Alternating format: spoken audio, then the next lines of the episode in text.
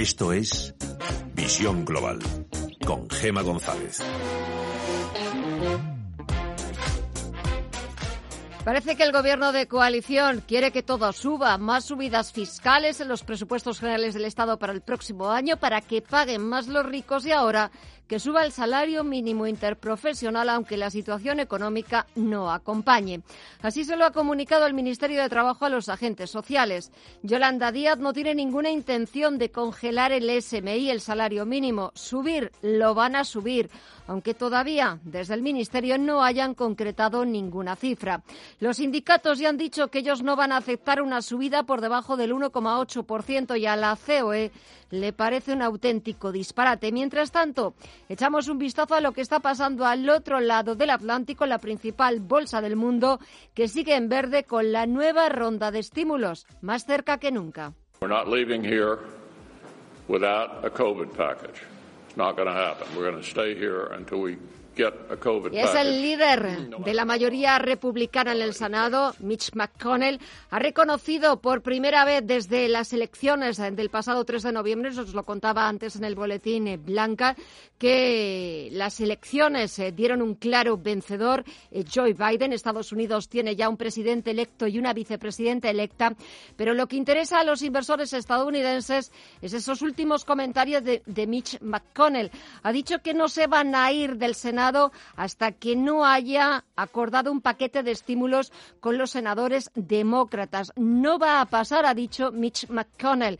Nos quedaremos aquí hasta aprobar ese nuevo paquete de estímulos, no importa cuánto tiempo se tarde. Y eso está ayudando a los inversores a tomar posiciones en la bolsa norteamericana. Tenemos al Dow Jones Industriales que suma un 1,12%, 30.196 puntos. El SP500 repunta un 1,25% los 3.693 puntos y subidas cercanas al punto porcentual las que se está anotando el Nasdaq 100 en los 12.577 puntos. También hay que hablar de Apple, que quiere incrementar hasta 96 millones de unidades la producción del iPhone en la primera mitad del próximo año, lo que supondría un 30% más tras haber aumentado también la demanda de sus primeros teléfonos 5G durante la pandemia. Apple está sumando más de un 4% y sus títulos se cambian por encima de los 127 dólares. Echamos un vistazo al resto de bolsas latinoamericanas. Salma Navarro, muy buenas noches. Buenas noches. Subidas moderadas en las principales bolsas de América Latina. Todas están, eso sí, en números verdes. Tenemos al Merval de Buenos Aires sumando un 0,7% en los 53.389 puntos, subidas más abultadas para el Bovespa de Brasil, arriba un 1,2% y 116.023 puntos. Si miramos al IPSA de Santiago de Chile, las subidas son menores, arriba un 0,2% y 4.061 puntos y subidas similares en el caso del IPC mexicano también está ganando un 0,2% y marca 43.677 puntos. En el mercado de divisas tenemos al euro que se cambia por 1,21 dólares y la libra se está cambiando por 1,34 dólares. En el mercado de materias primas tenemos al barril de referencia en Europa, al tipo Brent, que está subiendo un 0,89% y se cambia a 50,73 dólares. El futuro del West Texas, el de referencia en Estados Unidos, sube algo más de un punto porcentual hasta los 47,59 dólares. Vamos a echar también un vistazo para ver cómo se está comportando el oro que repunta con fuerza, un 1,28% arriba hasta los 1.855 dólares. Y vamos a ver si siguen brillando las principales criptomonedas. Alma, cuéntanos. Pues brillan, brillan con fuerza. En el caso del Bitcoin está por encima de los 19.500 dólares. Concretamente se cambia a 19.520 y está subiendo un 1,75%. También subidas del 1,1% para el Ethereum. Está, se cambia a 591 dólares y el que está en signo negativo es el Ripple, pierde un 2,2% y cuesta 0,48 centavos de dólar. Pues así están los mercados, es el tiempo real y ahora toca buscar el análisis, las explicaciones. El análisis del día con visión global.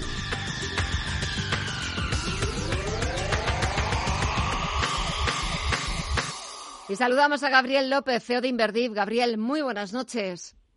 Buenas noches, Gema. ¿Qué tal el fin de semana largo? Muy bien. ¿Qué tal? ¿Tú todo recuperado totalmente? Ya recuperado de la vesícula que ya no existe. Bueno, me alegro mucho de que estés recuperado. Bueno, echamos un vistazo a los mercados.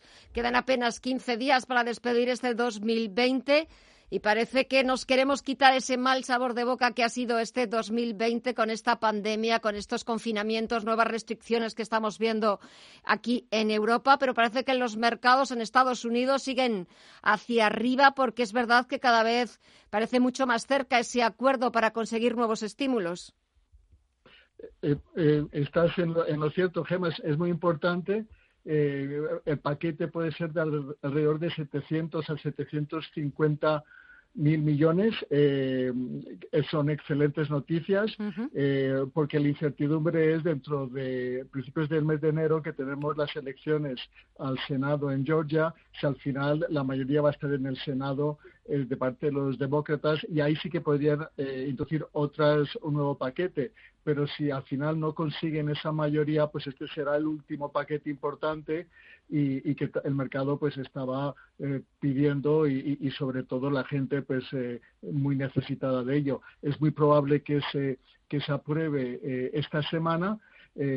por lo que porque hay cierto optimismo estamos muy cerca de los máximos históricos y sobre todo los sectores cíclicos que son los que hemos estado recomendando el sector financiero el sector de las de las eléctricas el sector energético que has mencionado ahora el petróleo que está también disparado pues son los que han recuperado sobre todo eh, hoy y es el sector que tenemos que invertir porque todavía está cotizando con un descuento y es el que más recorrido tiene de cara al primer trimestre del año que viene.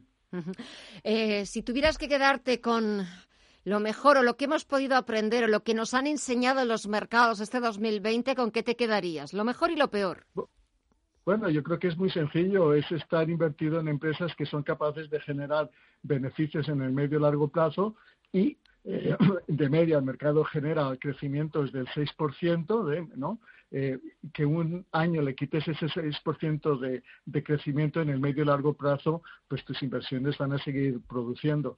Así que yo creo que hay que mantener eh, tus inversiones. El mercado siempre tiene esa tendencia a exagerar los movimientos, pero por la propia eh, método de cotización de, del mercado. Este viernes tenemos también un día muy importante en el que es el, el famoso triple witching, el vencimiento de, de, futuros. Hay también una, un, un, reweighting, ¿no? los índices van a tener nuevos eh, eh, miembros como Tesla, que es que va a ser gigantesca la introducción de Tesla, también va a haber unos cambios en el, en el, Nasdaq. Entonces, esta es una semana un poquito de rebalanceo de carteras y yo creo que a partir ya de la semana que viene, pues tal vez el mercado ya será, estará más saneado y, y otra vez eh, yo creo que, que, que volverán más compras de las que estamos viendo esta semana. También me interesa mucho el mercado inglés. El mercado inglés yo creo que van a llegar a un acuerdo antes de Navidades para que los ingleses y los europeos nos vayamos tranquilos eh, a, celebrar las Navidades. Y yo creo que este acuerdo es muy importante para el mercado inglés que ha sufrido muchísimo durante los tres últimos años. Está cotizando con un descuento eh, muy importante. Es un, es un mercado también muy sensible a los valores cíclicos y yo creo que hay buenas oportunidades en el mercado inglés. Esta semana también hoy comienza esa reunión de dos días de la Reserva Federal estadounidense. También tenemos reunión del Banco Central Europeo. ¿Qué podemos esperar de uno y de otro? Bueno, yo creo que lo importante es eh, el, famoso dot plot, eh, las estimaciones que tienen los diferentes miembros eh, a la hora de, de, cuando ellos esperan que se van a subir los tipos de interés.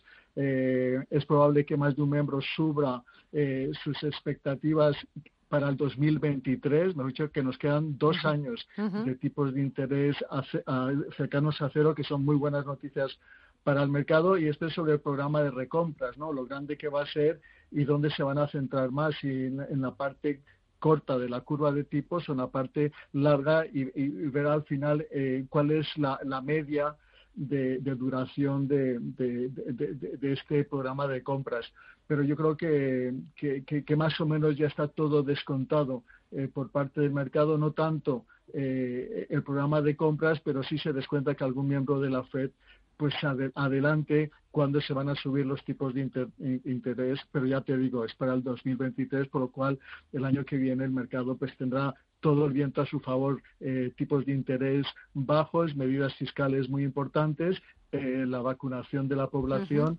y, el vuelto al consumo, que es lo que es eh, más sensible el mercado. Para 2020, ¿dónde habría que estar posicionado para comenzar el año, por lo menos con buen pie? Bueno, yo creo que aquellos sectores que hemos estado recomendando siguen cotizando con un descuento, ¿no? las típicas que te he mencionado ahora, eh, el sector energético es, muy interesante, el sector de las materias primas y después también los mercados emergentes. Los mercados emergentes se han quedado atrás también y, pueden tener una eh, muy interesante recuperación. Hemos tenido un muy buen dato de crecimiento en, China y se espera que, que China crezca un 8% el año que viene y de media eh, Estados Unidos y, y, Europa van a crecer alrededor del 5,5%. Pues eh, Gabriel López, CEO de Inverdif, gracias como siempre. Me alegro mucho de que todo haya salido bien, de que ya estés totalmente recuperado y darte las gracias por este, por este año, por haberlo compartido con nosotros y sobre todo por dejarnos siempre todos los martes tus análisis, tus explicaciones. Este es el último martes de Visión Global. En Navidades hay programación especial y volveremos con más fuerza y con más ganas en 2021. Gabriel, feliz Navidad, que pases una feliz Navidad, unas felices fiestas y hasta el próximo año. Un fuerte abrazo y muchísimas gracias. Todo lo mejor, Gema. Visión global. Los mercados. Bontobel Asset Management patrocina este espacio. De vuelta a las principales bolsas europeas, los parques del viejo continente despiden la sesión con subidas alentados por los avances en las vacunas, pero también por los rumores de un posible acuerdo sobre el Brexit que pesan mucho más que las nuevas restricciones que están afectando a Europa. En la agenda del día, los resultados de Inditex. El gigante textil ha conseguido frenar la caída del beneficio y también de las ventas gracias en parte al incremento del 76% de sus ventas online. Inditex se ha dejado al cierre un 2,48%. Telefónica ha cifrado en casi 900 millones de euros el desembolso que va a tener que realizar para asegurarse su parte de los activos de la brasileña hoy mientras los analistas de Citi han rebajado su recomendación sobre el valor desde comprar hasta neutral. Telefónica ha perdido hoy un 1,64% y al frente de las subidas tenemos ArcelorMittal que ha sumado un 7,4% y Melia Hoteles que ha sumado cerca de 7 puntos porcentuales después de que Deutsche Bank le haya subido el precio objetivo un 86%. Hoy Melia Hoteles ha cerrado en 5 euros con 78 céntimos. Y Santander y los sindicatos han cerrado el ERE, el expediente de regulación de empleo que afectará a 3.572 empleados y el cierre de 1.033 oficinas. Además, un total de 1.500 personas serán recolocadas en la división de Santander Personal y en otras empresas del grupo. La gestión del proceso se dilatará a lo largo de todo el año que viene, aunque la intención del banco es abrir el periodo de voluntariedad para los empleados de servicios centrales y centro corporativo hasta finales de marzo, mientras que para la red comercial el plazo acabará a mediados de julio, de forma que el Santander tendría cerrado el ERE en agosto. Ferrovial con HTT en el desarrollo de Hyperloop en Estados Unidos. El grupo español toma posiciones en uno de los modos de transporte más prometedores a largo plazo. El acuerdo también reserva un papel esencial para Ferrovial en materia de ingeniería y ejecución de la obra civil. Al margen de este proyecto, Ferrovial y su nuevo socio en Estados Unidos van a colaborar en la búsqueda de otras soluciones de transporte. Las nuevas tecnologías desde Hyperloop al 5G nos obligan, dicen, a repensar nuestro mundo. Se dispara en bolsa más de un 25% al anunciar que va a producir la vacuna de Janssen del grupo Johnson Johnson contra el COVID-19. Se suma así a las vacunas que Rovi fabricará para Moderna en Madrid y Biofabri para Novavax en Pontevedra. El laboratorio catalán será responsable de la formulación, llenado y envasado de la candidata vacuna en su nueva planta de San Joan de Espí, donde está previsto que al 100% de rendimiento se puedan llenar entre 1 y 2 millones de viales al día. El preconcurso de Abengoa se alarga el plazo para salvar su matriz se amplía por las nuevas medidas concursales decretadas por el Gobierno por el coronavirus. Así, el plazo puede ampliarse de forma automática. Los que sí ponen fecha son los accionistas minoritarios congregados en Abengoa Share. Sitúan el día D en el próximo 18 de febrero de 2021, una opción que permitiría ganar tiempo para salvar la matriz. Con este este nuevo cálculo, Abengoa tendría por delante otros dos meses para buscar financiación mientras su plan de rescate sigue sin materializarse. Y terminamos con un apunte de la renta fija. El interés del bono español a 10 años repite al filo de las tasas negativas. La prima de riesgo continúa por encima de los 60 puntos básicos. Bontobel Asset Management ha patrocinado este espacio. Bontobel Asset Management. Calidad suiza con el objetivo de obtener rendimientos superiores a largo plazo.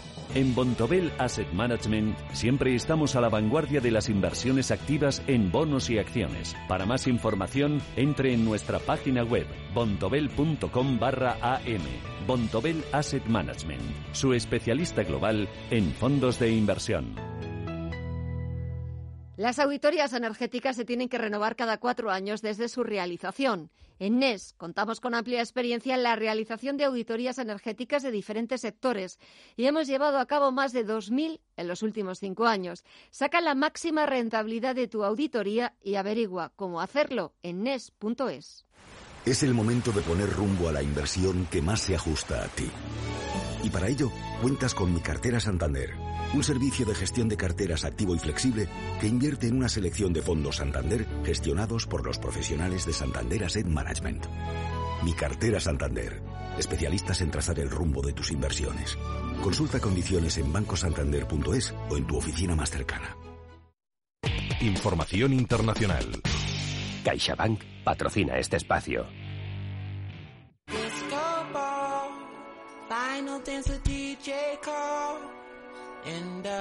El camino ha sido lento, pero la victoria de Joe Biden ya está confirmada y reconfirmada y ya ha sido reconocida, por lo tanto, por aquellos que se resistían. El candidato demócrata a la Casa Blanca, presidente electo, será ratificado por el Congreso de los Estados Unidos en una sesión que se celebrará el 6 de enero y el día 20 será cuando tome posesión en la Casa Blanca. Earned 306 electoral votes eran solo algunos, no muchos, los líderes políticos que se habían resistido a darle la enhorabuena pública a Joe Biden. En el Partido Republicano de Trump no lo habían hecho, pero eso ya ha sucedido. El líder de la mayoría republicana en el Senado, Mitch McConnell, se ha pronunciado.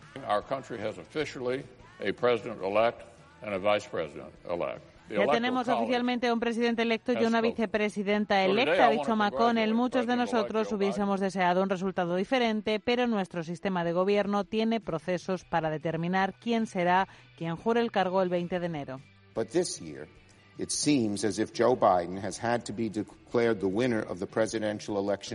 El líder demócrata en el Senado, Chuck Schumer, le ha pedido a Trump que reconozca la victoria y se ha lamentado porque Biden dice tenga que estar demostrando su victoria una y otra vez.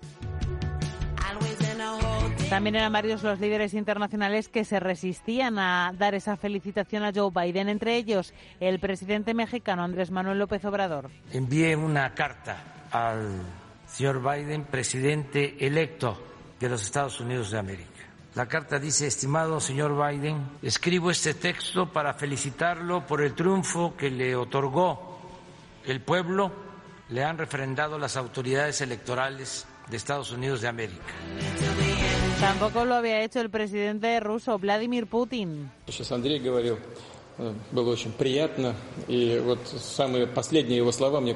El jefe del Kremlin ha dicho estar listo para colaborar y establecer cuanto antes contacto con Joe Biden. Sin embargo, quien se resiste todavía a reconocer la victoria oficial de Joe Biden es el otro protagonista de la historia, Donald Trump. Él sigue RQR hablando de fraude electoral. Lo último que ha publicado en Twitter dice hay una tremenda evidencia sobre el fraude electoral. Nunca ha habido algo así en nuestro país. Una afirmación bajo estudio en la red social por posible falsedad.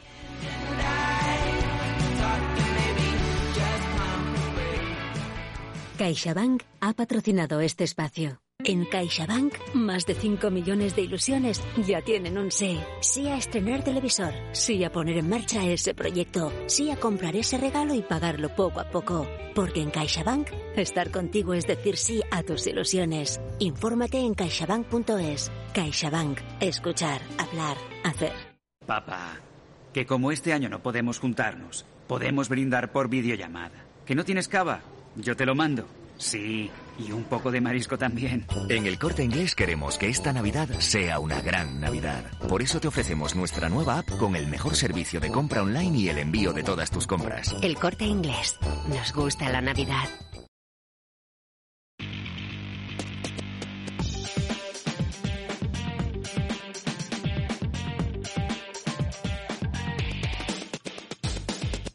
Echamos un vistazo a la prensa internacional en el Reino Unido. The Times abre su edición digital con la advertencia de los médicos. Una relajación navideña de las reglas de distanciamiento social podría costar muchas vidas. Y es que hasta el alcalde de Londres, Sadid Khan,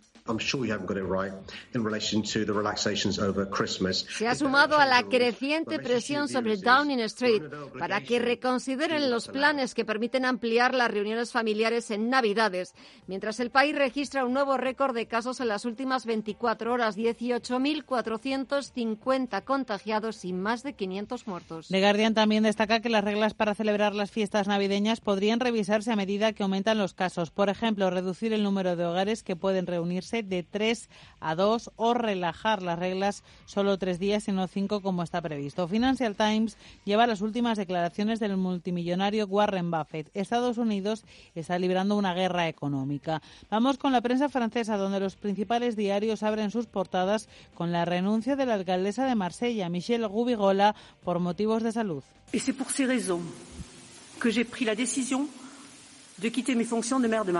Apenas seis meses después de asumir el cargo, el pasado 4 de julio. Su sustituto, el socialista Benoît Payán.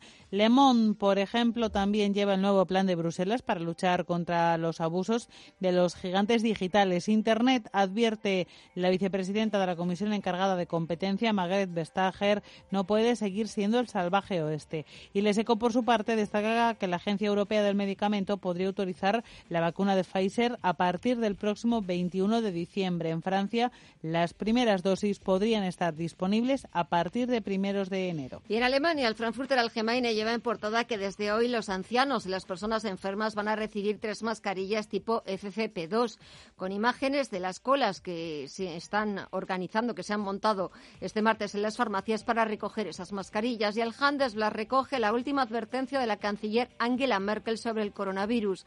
Enero y febrero, ha dicho, van a ser meses muy duros otro lado del Atlántico, los principales diarios estadounidenses destacan que varias semanas después de las elecciones presidenciales, el senador republicano Mitch McConnell ha felicitado al presidente electo Joe Biden. Sobre las vacunas, leo en The New York Times que algunos estadounidenses son escépticos sobre su efectividad a medida que el país ha superado ya las 300.000 muertes por coronavirus. The Washington Post cuenta que la vacuna de Moderna podría ser autorizada este viernes por parte de la FDA y The Wall Street Journal, por su parte, también lleva que FDA considera que la vacuna de Moderna es altamente efectiva y que los gigantes de la tecnología como Facebook tienen que acatar las nuevas reglas de la Comisión Europea si no quieren ser multadas. Y vamos también con lo que cuenta la prensa de América Latina. En el Clarín de Argentino, Leemos, la inflación avanzó un 3,2% en noviembre y acumula casi un 30% de revalorización en lo que va de año. Esa fue la variación, la variación interanual tras el máximo anual que los precios registraron en octubre. Con tarifas congeladas, los alimentos y las bebidas son los que lideran esas subidas. De hecho, otro de los datos que aparece en portada en el Clarín es el aumento del precio de la cesta básica de alimentos en un 3,7%. En el Mercurio de Chile dicen que el presidente del país, Sebastián Piñera, y su homólogo chino Xi Jinping se han comprometido a colaborar en materia de vacunas. Lo han dicho hoy cuando se han conmemorado los 50 años de las relaciones diplomáticas entre Chile y China. En el Universal de México, AMLO, el presidente del país, felicita y reconoce a Joe Biden como presidente electo de Estados Unidos. Envié una carta al señor Biden, presidente electo de los Estados Unidos de América la carta dice, estimado señor Biden, escribo este texto para felicitarlo por el triunfo que le otorgó el pueblo, le han refrendado las autoridades electorales de Estados Unidos de América. Y terminamos en el diario Globo de Brasil, que cuenta que es probable que el alcalde de Río de Janeiro, Marcelo Cribella, anuncie hoy la cancelación de las fiestas de fin de año. Sin vacaciones de verano, sin eventos de fin de año y sin carnaval, la pandemia hace que Río de Janeiro pierda 10.000 millones de dólares.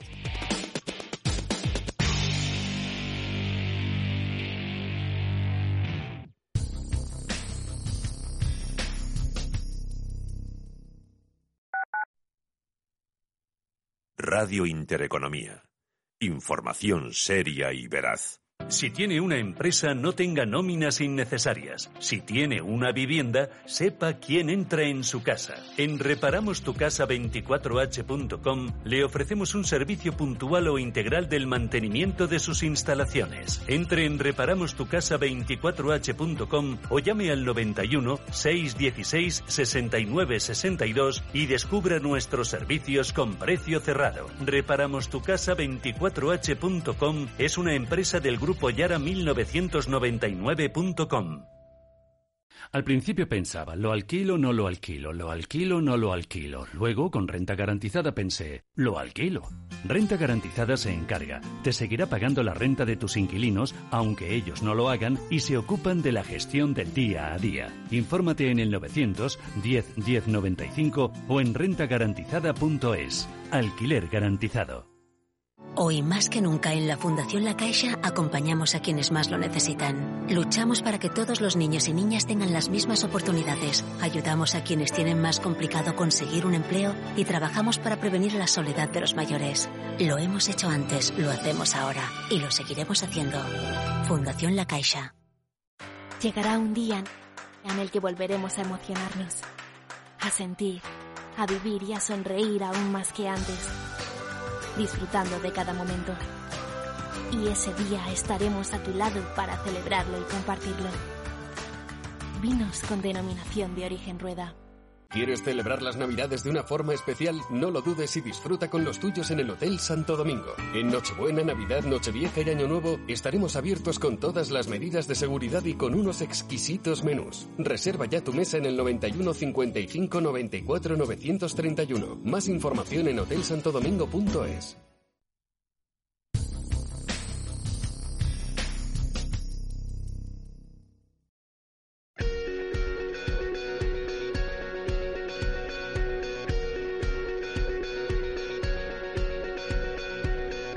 En Visión Global, la entrevista del día.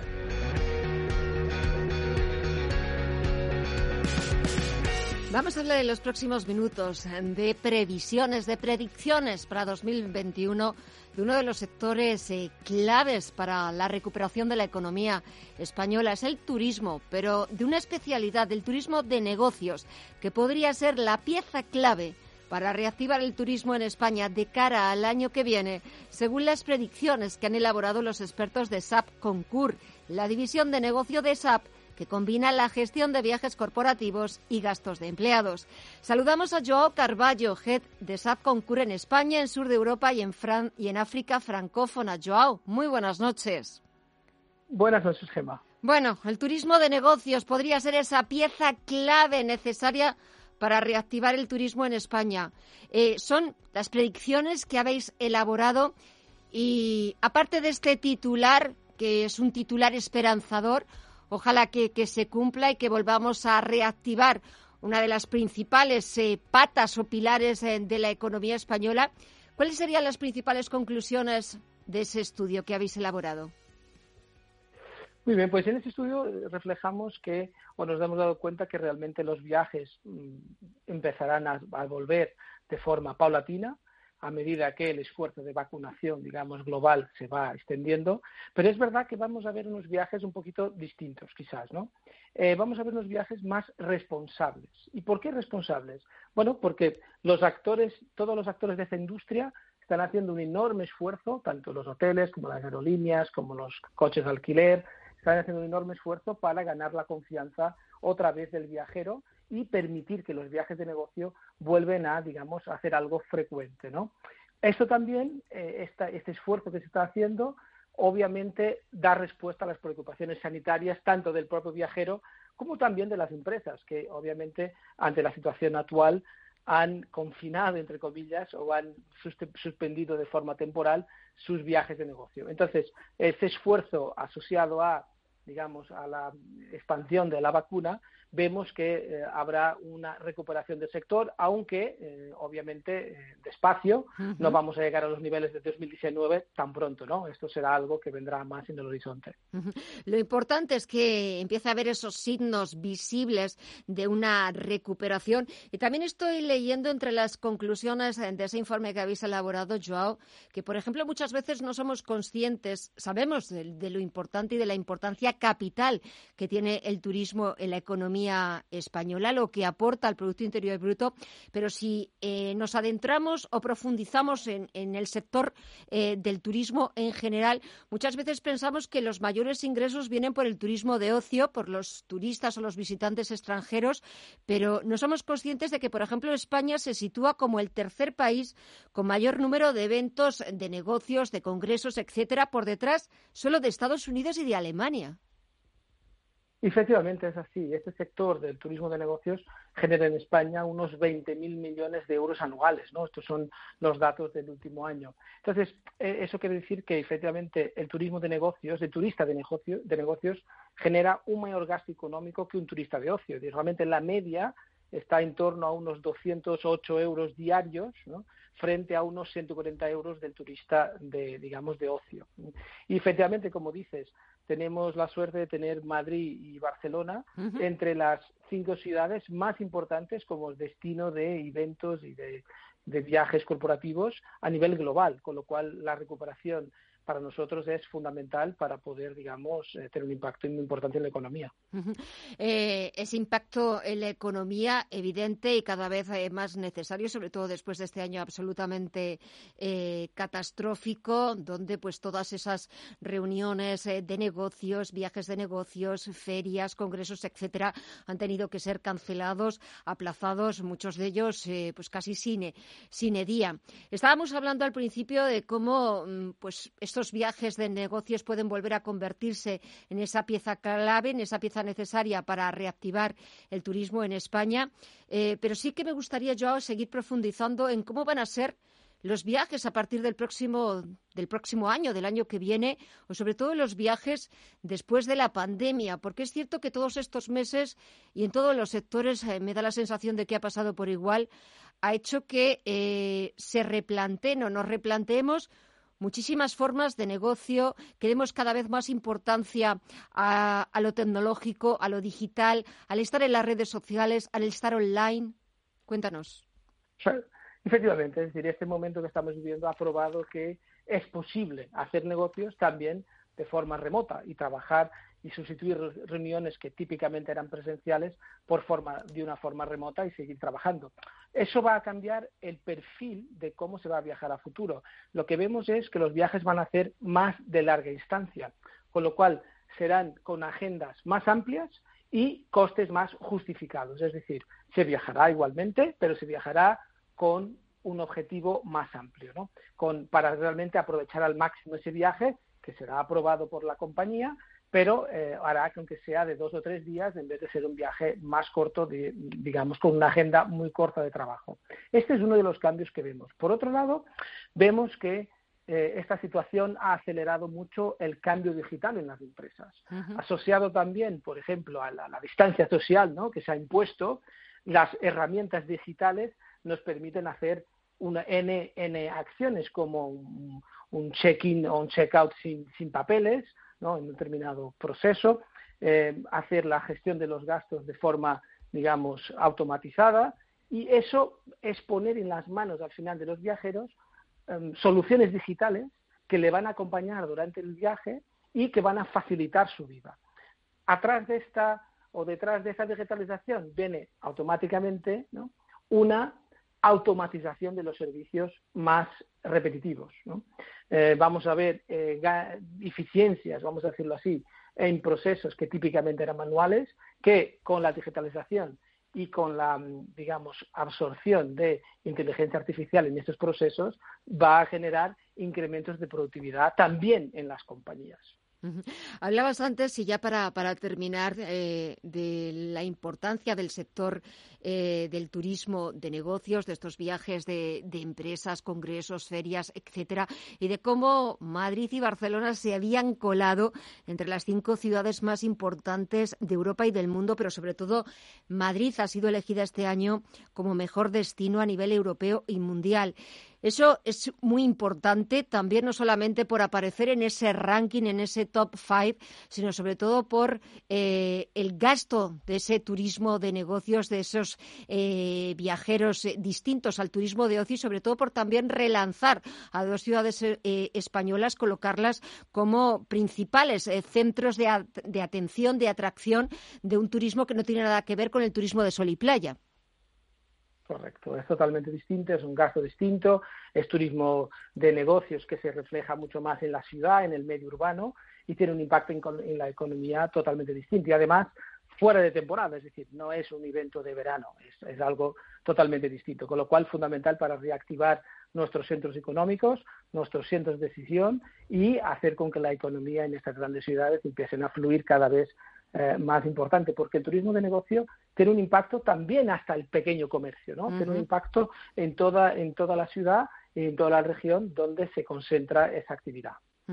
Pues eh, Joao Carballo, head de SAP Concur, una división de negocio de SAP que combina la gestión de viajes corporativos y gastos de empleados eh, en España, en sur de Europa y África francófona. Muchísimas gracias por habernos adelantado y habernos explicado las principales conclusiones del informe y ojalá que se cumplan vuestras predicciones y que el turismo de negocios se convierta en un sector al alza y en la pieza clave para reactivar ese turismo en España el próximo 2021. Joe, muchísimas gracias, un placer y feliz Navidad. Muchas gracias a vosotros. Feliz Navidad.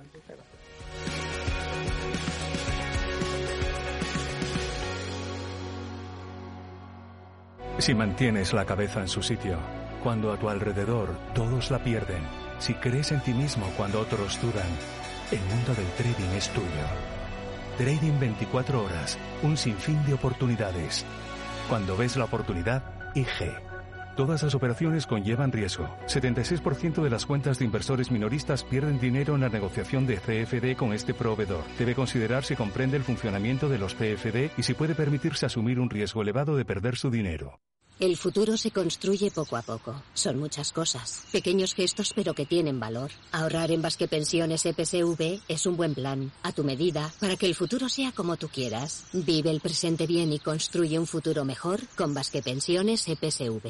Puedes simular tu plan de ahorro para el futuro en cuchabank.es o acércate a tu oficina y te ayudaremos. Basque Pensiones EPSV Individual. Cuchabank sea socio promotor. Cuchabank Gestión SGIC SAU Gestor de Patrimonio. Únete al periódico líder en el sector económico. Suscríbete a El Economista y recíbelo todos los días en tu casa o en tu correo electrónico. Más información en el 902 88 93 93 o en club del suscriptor arroba eleconomista.es. ¿Es posible encontrar una gestora de fondos en la que pueda confiar, que esté conmigo a largo plazo y que me ayude a conseguir los objetivos de mis clientes? Sí, con Capital Group es posible. Más información en capitalgroup.com barra es. ¿Te han traído un jamón? Un jamón no. Un jamón legado ibérico de El Pozo. Delicioso. Intenso. Un jamón de veteado y brillo generoso con matices a frutos secos. Este sí que sabe. Legado ibérico de El Pozo. Siempre sale. Bueno, no. Buenísimo. Y si lo prefieres ya lo tienes cortado en lasca. En una isla única encontrarte un lugar donde la privacidad es nuestra bandera. Con piscina a la que se asoma tu habitación, además de jacuzzi, barbacoa, salón y cocina con todos los detalles, parking privado, esto es lo que buscas y acabas de encontrar. Bahía Azul Resort, en Fuerteventura. bahiaazul.com En Visión Global, la tertulia de los negocios.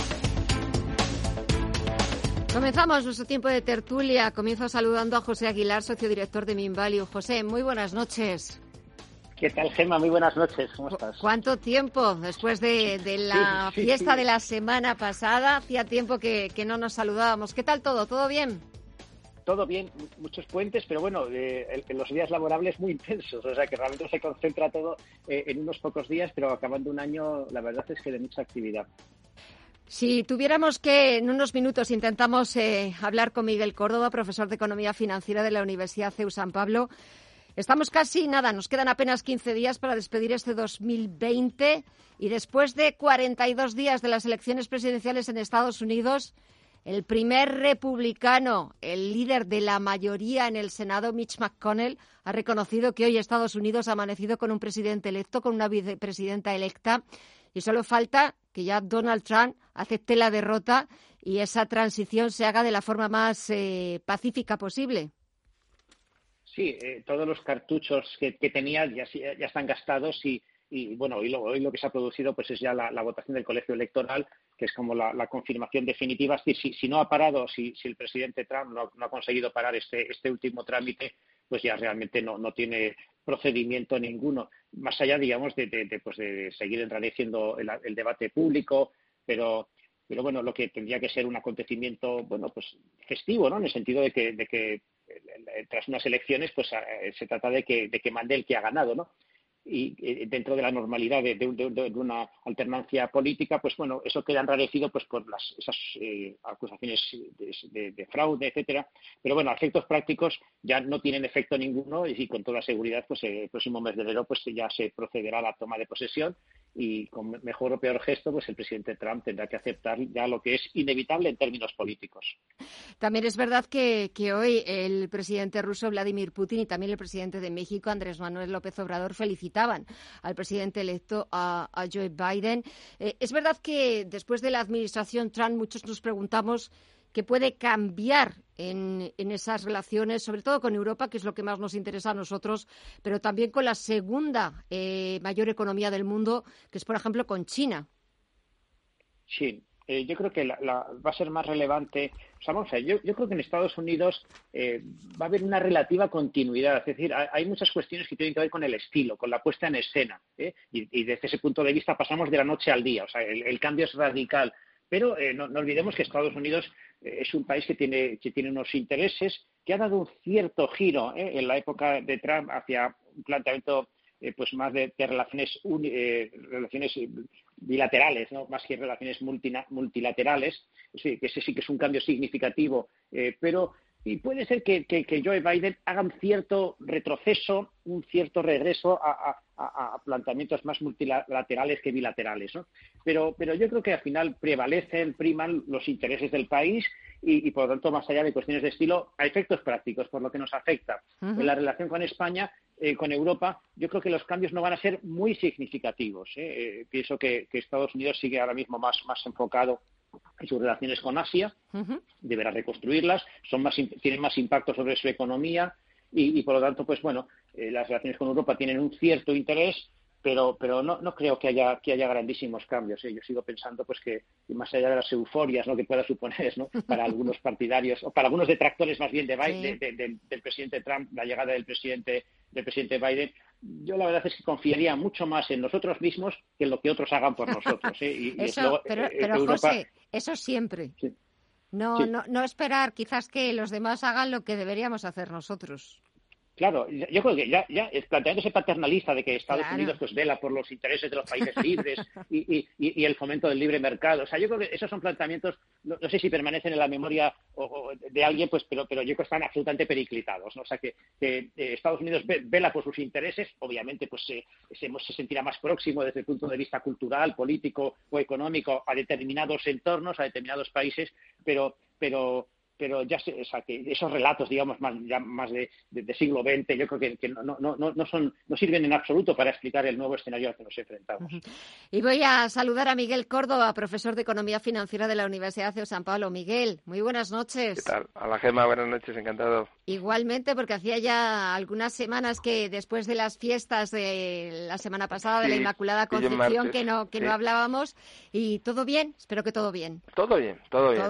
de, momento el, el, COVID no, consigue atacarnos. Bueno, y que no nos ataque, ¿eh? que se mantenga que se mantenga un poquito alejado porque estamos viendo, por ejemplo, en Europa, Alemania, Reino Unido, en Italia hoy las cifras verdaderamente terribles, como hay una nueva ola o esta ola, la tercera o incluso la cuarta, podría venir a primeros del próximo año, de enero y febrero. Hoy escuchaba yo a la canciller alemana Angela Merkel advertir de que enero y febrero van a ser meses muy malos. Esas nuevas restricciones que se han impuesto en Alemania con el cierre casi total, también en el Reino Unido. Miguel, y eso que afortunadamente tenemos esas vacunas, falta aquí esa aprobación de la Agencia Europea del Medicamento y muchos también se preguntan por qué en Estados Unidos ya se ha aprobado que ha sido rápido y aquí en Europa está tardando tanto? Bueno, siempre Europa es mucho más burocrática. Entonces eso siempre ha pasado, siempre, y España no te digo. El tema de, la burocracia siempre es ese, o sea, tiene que pasar a ese departamento, ese departamento tiene que autorizarlo, el famoso tema de, poner el sello, no hay que poner el sello, hay que poner otro sello y estas cosas. Entonces, eh, pues bueno, vamos a tardar eh, un mes más, bueno, pues vale, pues eh, no pasa nada. De todas formas, vamos a es que esto no es la purga Benito, es decir, empezarán a vacunar y, y, tirarán meses y meses y, y que la gente se mentalice que vamos a seguir más o menos igual hasta eh, el verano, ¿eh? Y ya veremos si ya se ha conseguido más o menos a la mitad de la población vacunarla y entonces ya empezará un poco la inmunidad de rebaño y probablemente en septiembre yo creo que ya estaremos bastante más libres. Yo de todas formas sigo diciendo algo que ya he comentado, que, estas, estas olas están viniendo, pero básicamente porque no se hace de una forma como se tiene que hacer, cerrar todos los sitios a los que la gente se va a divertirse o a tomar, o a bares, hoteles, restaurantes, bares de copas, discotecas, cerrado todo. O sea, si una persona cuando sale de trabajar o sale de, ir a estudiar al colegio o, a la universidad no tiene dónde ir, se va a ir a casa. Pero si no, pues al final pasa lo que pasa, porque ahora mismo eh, el puente famoso, ¿qué ha pasado? Pues la gente se ha escapado de Madrid, pues se escaparon el jueves un montón de Madrid y se van a la, a la juerga. Eh, entonces, claro, mm, al final vuelven y, claro, vuelven y eh, infectan a todo el mundo. mientras sigue estando abriendo los sitios donde la gente puede, digamos, tener solaz, tener, disfrutar y no sé qué, y vivir como antes, pues, pues evidentemente habrá repuntes. José, ¿tú qué opinas? Yo a mí me da más miedo las casas, ¿eh? esas reuniones, digamos, que no, están sujetas a, ningún tipo de control, de supervisión, que son privadas y, por lo tanto, donde la capacidad de, vigilancia es mucho más escasa. No, se van a meter los policías en nuestras casas sin, sin, un motivo muy grave, muy justificado. Ahí es donde, efectivamente. Entonces, en ese sentido, yo creo que la, una hostelería controlada, una hostelería responsable, para mí, sinceramente, me da menos miedo porque al final el deseo de, divertirse o de relacionarse pues, pues va a seguir estando presente, ¿no? Pero bueno, a efectos prácticos, eh, en España las estimaciones son que, de, que ya más de cuatro millones de españoles han, estado expuestos al virus, ¿eh? algunos desarrollando la enfermedad y otros pues eh, a través de, digamos, de, una, enfermedad no sintomática. Lo cual ya no se dice que todos estén plenamente inmunizados, pero un porcentaje muy alto de esos cuatro millones, de más de cuatro millones de españoles sí, sí que lo están. Y, bueno, pues, pues eso todavía no es, no es la, famosa inmunidad de rebaño, pero, pero bueno, eh, unas, unas, vacunaciones eh, pues que, puedan llegar pues a, otros tres o cuatro millones de españoles o, cinco, ¿no? Pues en los primeros meses de, de la, de, la campaña, hombre, ya va siendo un porcentaje relativamente, un porcentaje considerable de la población. Reducirá los, los, los riesgos, pero eh, ahí está el momento peligroso desde mi punto de vista, el momento en el que bajas la guardia, el momento en el que te sientes eh, eh, eh, te, te, sientes seguro sin el suficiente fundamento. O sea, que yo creo que, que ahí hay una cuestión, digamos, de, de, no perderle el respeto a, la enfermedad, el no pensar que, que, por el hecho de que ya pues un porcentaje relativamente alto de la población pues esté inmunizada, además eso se, se acredita, o sea, que, a través de, unas pruebas médicas se puede acreditar que tú en ese momento tienes las defensas suficientes como para hacer frente al virus. Claro, ahí es donde yo veo un poquito el riesgo y porque en estos momentos pues lo que necesitamos es un relanzamiento sobre bases sólidas, ¿eh? o sea que sería un, relanzamiento en falso, una salida prematura ¿eh? o, la reactivación de todo un conjunto de actividades que en estos momentos están restringidas, me parece que al final llevaría a, otro retroceso y, al final con costes más altos. ¿eh? Yo creo que ahí hace falta mucha inteligencia política por una parte y mucha responsabilidad ciudadana.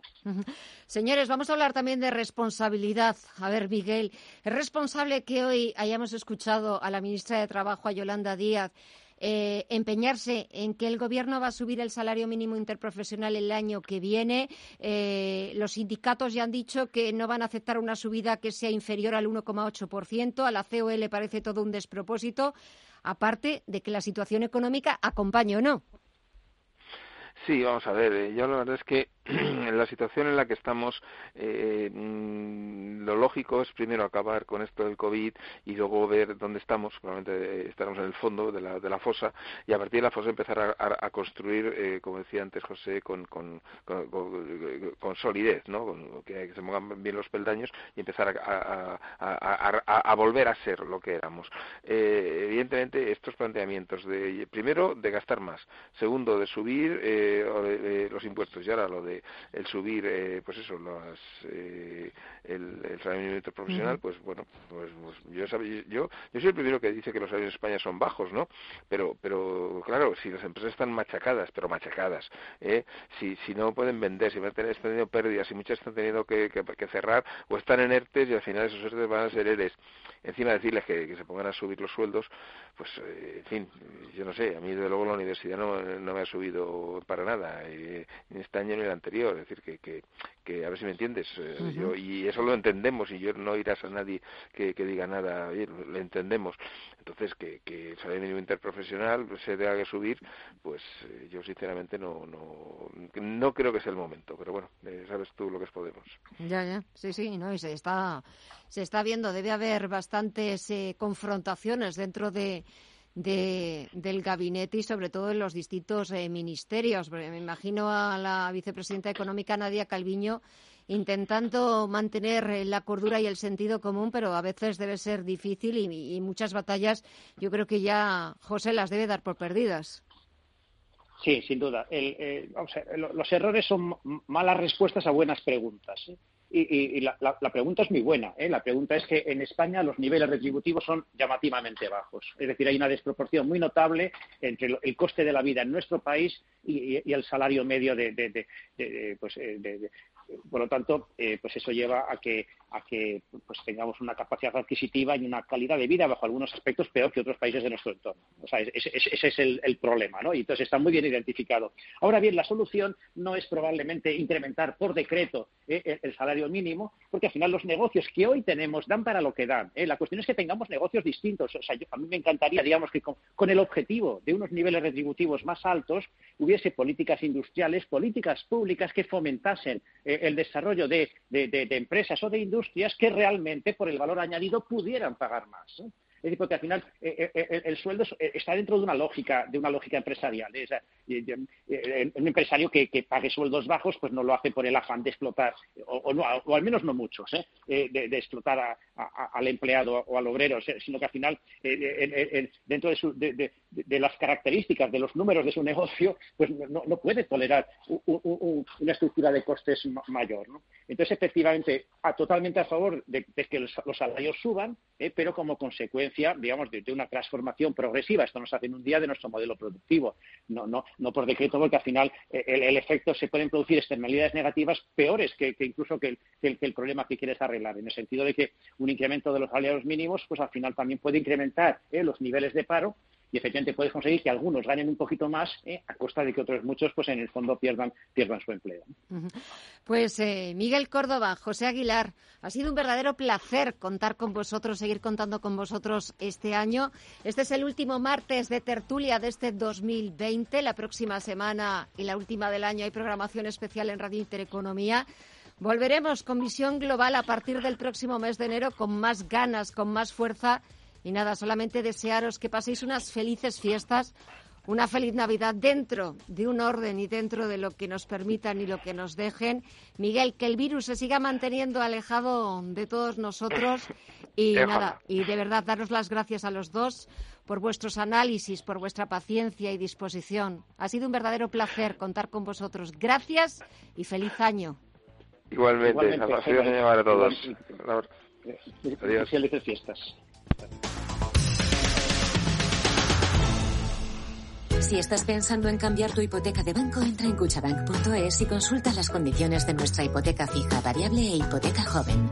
Cuchabank, tu nuevo banco. ¿Tu hipoteca está contaminada por el IRPH? Recuperar tu dinero puede parecer complejo. Nosotros en Durán y Durán Abogados sabemos que es posible. Los resultados, un 99,9% de éxito, nos avalan. Contacta con Durán y Durán Abogados.com. El IRPH para nosotros es cosa del pasado. Tenlo presente. Durán y Durán Abogados.com. Mantén sana tu hipoteca. Protegidos Radio, todos los martes de 2 a 3 de la tarde en Radio Intereconomía con Pedro Gómez, tu director de seguridad. Hablaremos de la prevención, la seguridad y la protección de las familias, el hogar y las empresas. Escúchanos, queremos protegerte. Son las 10 de la noche, las 9 en la comunidad canaria y la bolsa más importante del mundo, Wall Street, echa el cierre.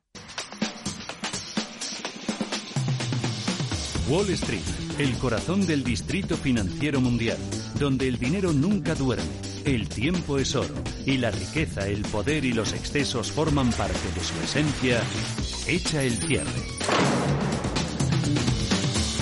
Y a falta de los últimos ajustes, la bolsa estadounidense va a despedir la sesión de este martes con subidas generalizadas.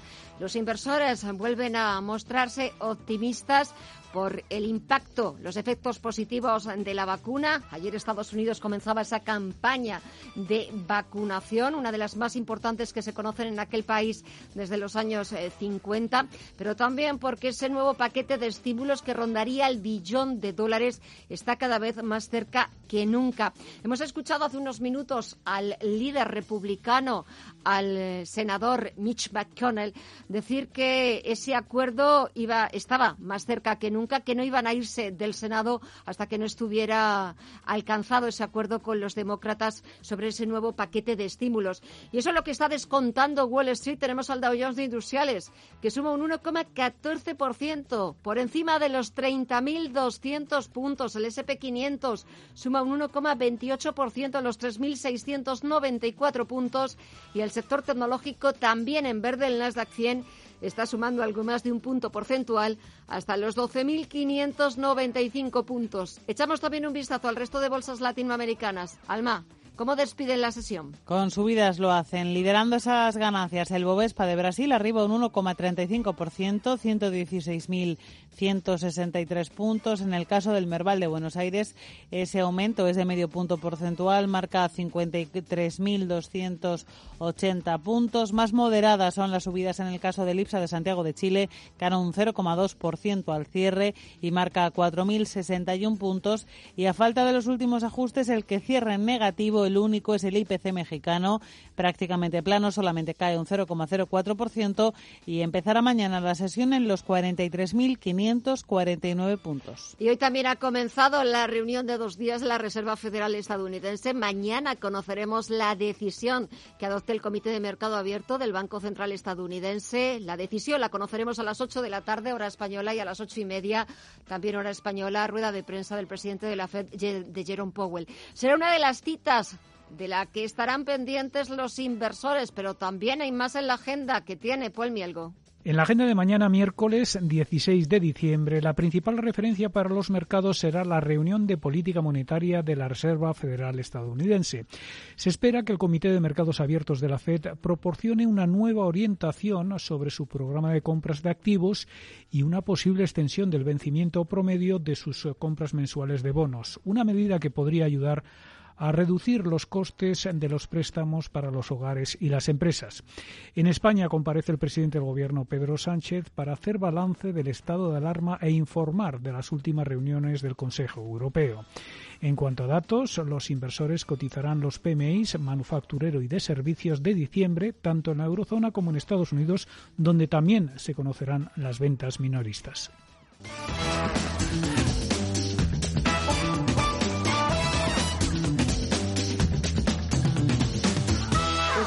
Ponemos punto final a esta edición de Visión Global con el Dow Jones de Industriales en los 30.200 puntos, subiendo más de 339 puntos y con ese acuerdo entre republicanos y demócratas para ese nuevo paquete de estímulos fiscales de casi un billón de dólares que llegaría directamente al bolsillo de los estadounidenses. Mañana volvemos, mañana miércoles, con más actualidad, proporcionándoles esa visión global de lo que está pasando, con más análisis, con más actualidad y siempre gracias a ustedes. Hasta mañana. En Radio Intereconomía, Visión Global, con Gema González.